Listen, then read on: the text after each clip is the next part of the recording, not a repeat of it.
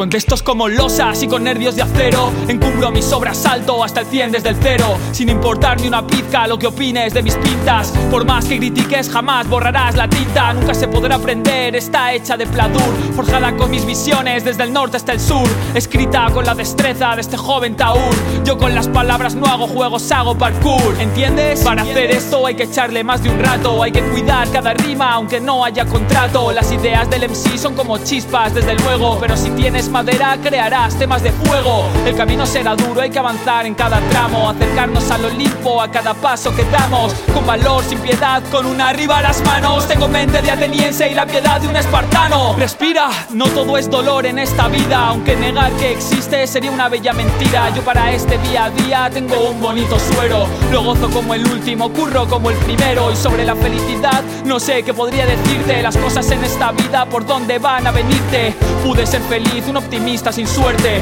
pero descubrí a Lechowski y a Pérez Reverte. Ahora soy más consciente, un tanto escéptico, rayado, enamorado del lenguaje poético, ajeno a los críticos aunque no te lo creas. Escribo lo que quiera, me da igual si te cabreas, intento enviar el futuro y disfrutar solo el hoy, impasible ante tu odio porque yo aquí estoy. Así que tú grábate esto en el Coco B-Boy, si me criticas es porque sabes quién soy.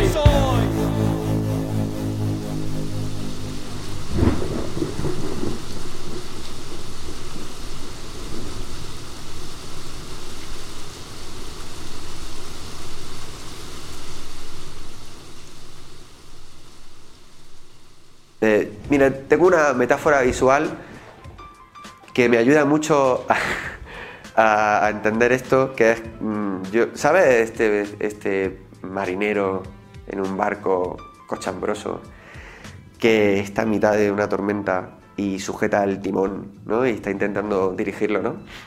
Cuando ves el primer plano ves al aguerrido capitán del barco sujetando su timón con toda la sensación de que está llevando el barco donde él quiere, ¿sabes? Pero cuando abres plano ves que está en una tormenta bastante tocha y que el barco no aguanta mucho. Y si abres plano ves que está sumido en una ola gigantesca, que además si abres más está sumida dentro de una tormenta aún más grande, que probablemente esté en mitad de un ciclón, que probablemente va a llevar el barco donde le dé la puta gana.